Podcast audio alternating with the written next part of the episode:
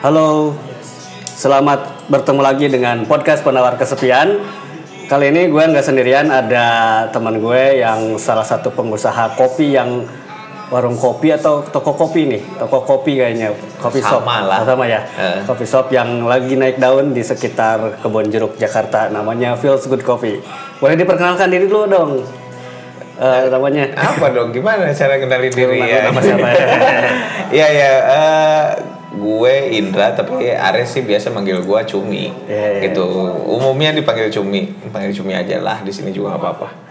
Nah kali ini kita bakal ngobrol-ngobrol aja ngobrol-ngobrol santai mungkin ada dengar suara dari luar juga ada senar musik jadi ini emang pengen ngobrol-ngobrol aja sih intinya juga ngobrol penawar kesepian biar suasana nggak sepi-sepi banget gitu.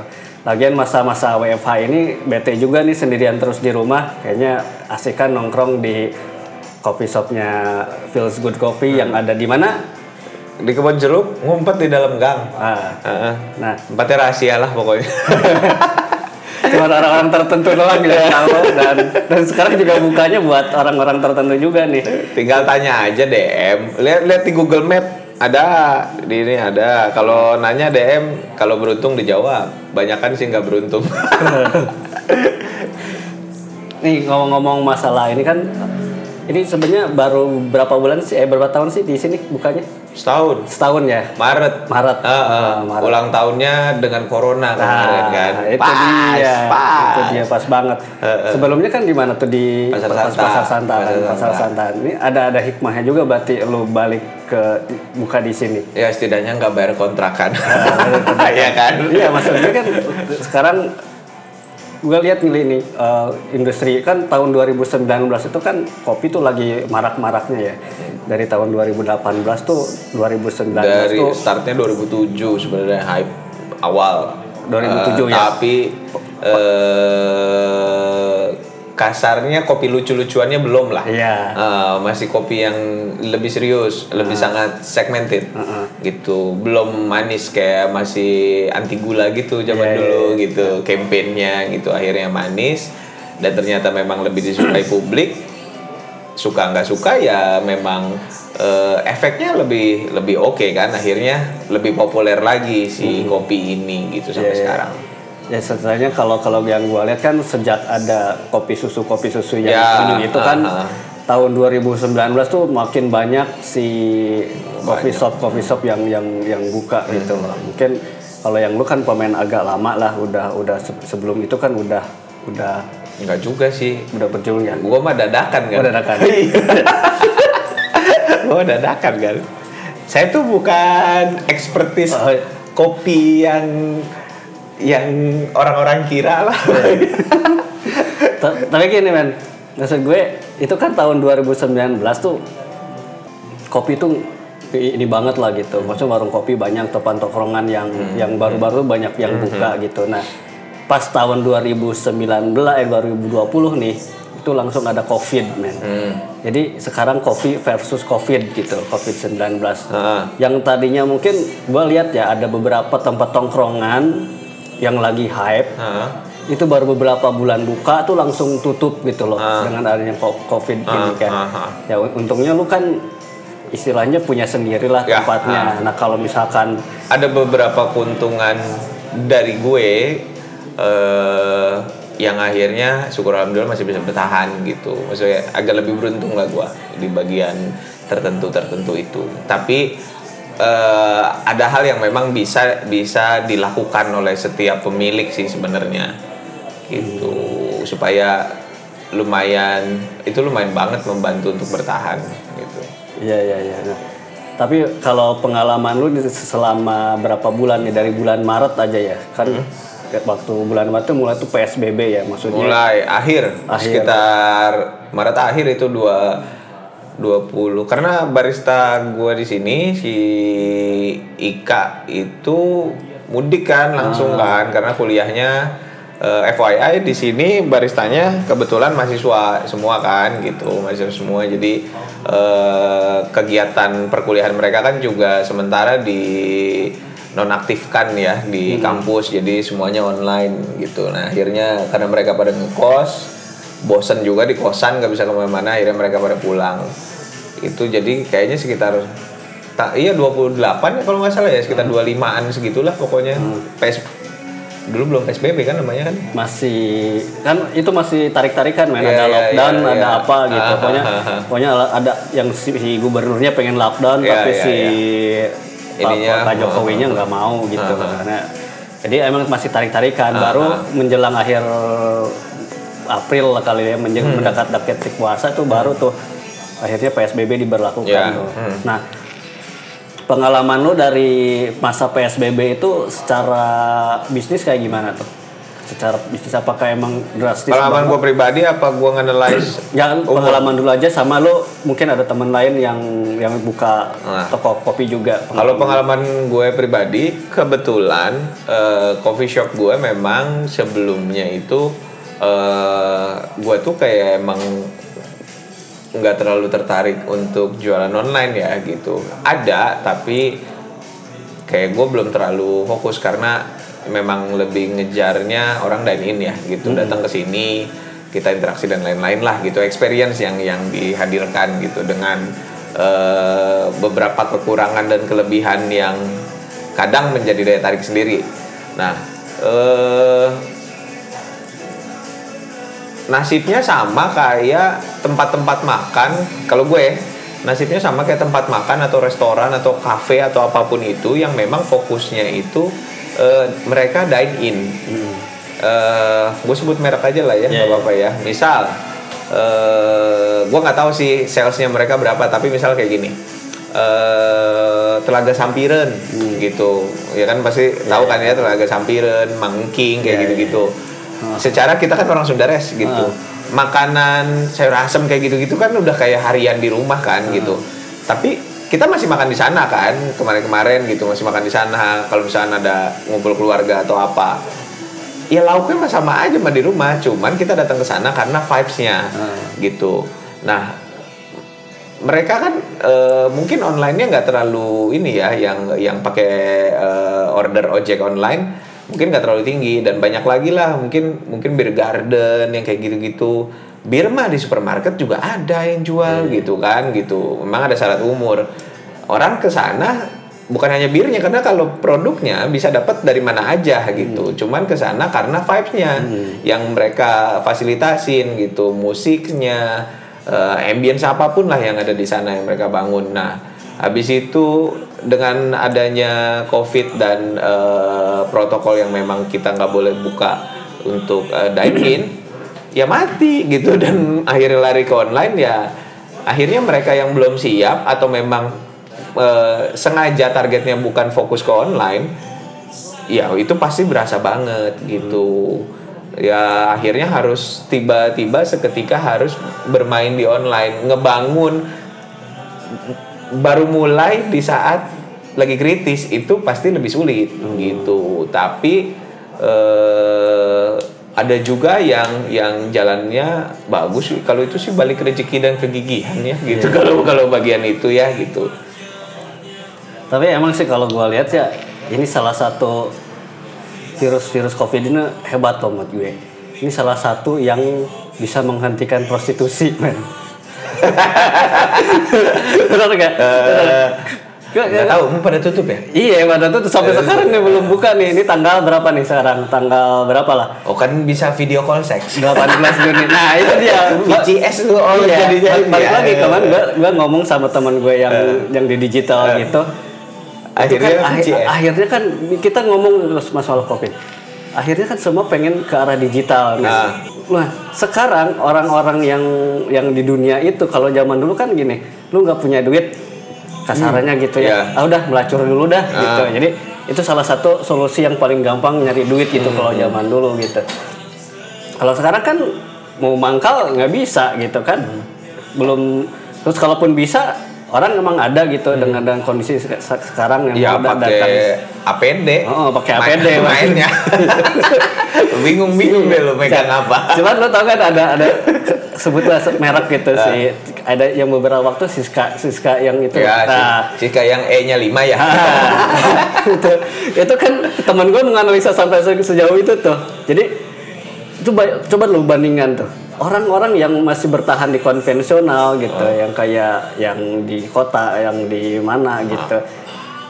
Dengan orang yang udah beralih ke digital kata dia itu sekarang emang zamannya digital gitu. Emang Memang, memang kalau gue lihat eh, emang arahnya semua ke digital. Dari berapa tahun lalu juga udah Iya. berasa lah gitu ya gitu secara lu orang media, gue juga sempat di media. Memang arahnya ke digital, cuman gara-gara ini jadi kayak dipaksa. Iya, Eh, jadi kayak dipaksa dikarbit lah gitu ya kayak dikarbit. Harus jadi bulan ini. Kasarnya Iya, gitu. Kalau mungkin kalau kita bicara proses natural tidak ada covid lah misal. Mungkin beberapa tahun ke depan lah gitu. Transisi eh, fade outnya eh, fade in fade outnya tuh smooth lah halus gitu ya. Emang gara-gara ini ya kasar patahannya gitu. Transisinya tuh bener-bener kalau di editing ya patah banget deh pokoknya. Bridgingnya nggak ada soft softnya sama sekali. Jeder gitu selesai. Ya tapi pasti masih bisa pasti bisa bertahan sih. Gue gue yakin sih gitu. Semua pasti bisa bertahan kok. Pasti ada jalan. Mm-mm. menurut lu kan di era digital kira-kira kalau menurut lu sendiri untuk mensiasati biar bisnis kopi tetap jalan gimana? Kalau gue gue masih masih berpikir eh masih ada orang yang pengen tetap analog ya kasarnya ya gitu. Masih masih pengen analog nggak digital. Jadi i- pasti ada yang kayak gue. Bukan hanya produknya yang gue cari tapi vibesnya. Ya, benar. gitu. Nanti di saat kondisinya ya semoga ya lebih membaik pasti akan hidup lagi gue yakin gitu. Karena stres nggak sih? Lu lu di rumah aja tapi fasilitas lu dilengkapi nih gitu. Lu Iya. mau apa? Lu mau PS5 baru keluar gitu. Ada. Lu mau makanan enak ada. Tapi lu nggak boleh keluar. Stres lah. Pasti mereka butuh butuh keluar butuh vibe butuh interaksi sama orang. Iya ngelihat pemandangan baru atau apa pun itu. Jadi gua rasa eh, ada memang yang akhirnya mungkin ke convert ya jadi jadi full digital gitu. Tapi pasti masih banyak juga eh, lini-lini yang memang physically gitu. Harus harus ada fisiknya harus ketemu. Apalagi berhubungan dengan emosional ya gitu. Yang sentimental value kayak kayak gitu ya ya harus harus inilah gitu. Lu mungkin datang ke satu tempat yang lu punya kenangan di situ itu kan sentimental kayak terus kayak McD kemarin gitu. Ya, lu ke ke apa ya? McD kemarin tuh yang kacau. Terus eh ya ke ke lihat ke kebun teh gitu kan. Lu bisa lihat di Google. Lu search gitu kebun teh puncak lu bisa lihat, tapi apa puas gitu kan. Iya, Akhirnya iya, lu harus merasakan vibes-nya kan datang ke sana. Gitu. Jadi gue yakin sih eh masih bisa jalan semua ya gitu konsep yang memang dine in yang menjual experience dan kalau online menjual fokus pasti ke produk ya. Secara experience agak susah. Ya lu pesen tinggal dari HP tahu-tahu nyampe depan rumah apa experience lu gitu terhadap satu brand itu gitu kan. Tapi yakin gue pasti eh, bisa bisa balik lagi. Tapi mungkin memang butuh waktu untuk untuk bagian itu. Terus gimana nih? Eh strateginya buat ke depannya mungkin dalam waktu dekat apa yang mau lakuin eh untuk biar kopi lu bertahan dan mungkin ada ada apa ya mungkin buat teman-teman yang punya coffee shop yang lain lu punya ini tips and trick gitu biar biar tetap hidup gitu apa namanya? Pelajaran sih buat buat para pemilik usaha apa pun itu gitu. Eh, tapi balik lagi kadang karakter tiap orangnya memang beda-beda ya kebetulan kalau gue adalah tipe orang yang kalau usaha gue pengen eh, bisa. Eh, gue usaha apa nih? Nah gue pengen bisa gitu. Gue pengen bisa di situ. Nah eh, banyak soalnya yang failed kemarin di saat kondisinya eh, mereka udah nggak mampu bayar pegawai. Coffee shop ya kita bicara coffee shop. Tapi mereka juga nggak bisa bikin sendiri. Oh, Eh, kontrakannya masih ada nih sewa tempat masih ada. Tapi untuk bayar pegawai mereka udah nggak sanggup misal apa pun lah coffee shop atau apa pun harusnya alat masih ada sewa masih ada baristanya nggak ada nih gitu kan. Karena bisa sih mereka ada tapi lu nggak ada duit buat bayarnya. Kalau lu bisa itu masih bisa jalan loh. Lu masih bisa berpenghasilan gitu. Nah banyak juga yang yang yang fail kayak gitu gitu. Ada yang memang karakternya alasannya juga memang mereka sibuk atau apa tapi kalau alasannya males sih ya eh aja deh lu gitu. Alasannya cuma cuma gua males ya. Lu ngapain usaha kalau mau eh, kalau jadi pemalas? Mah ya itu pelajarannya buat next. Kayak eh, lu usaha apa pun lu tuh harus ngerti dari hulu sampai hilir sih. Minimal ngerti lah gitu. Kalau bisa tuh bagus gitu dari hulu sampai hilir.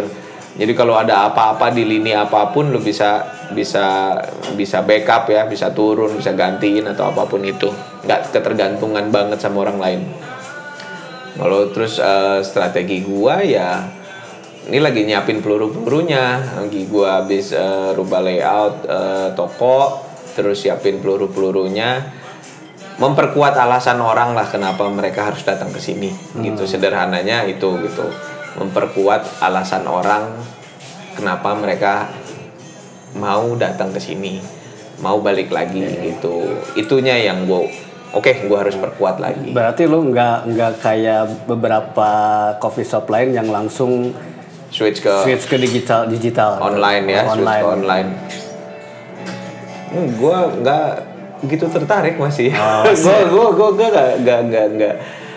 Gua mikirnya gini, Res. Kalau misalkan gua beradu online ya, itu gue cuma bersaing gambar, Res. Ya, Iya, iya. bersaing gambar dan price war.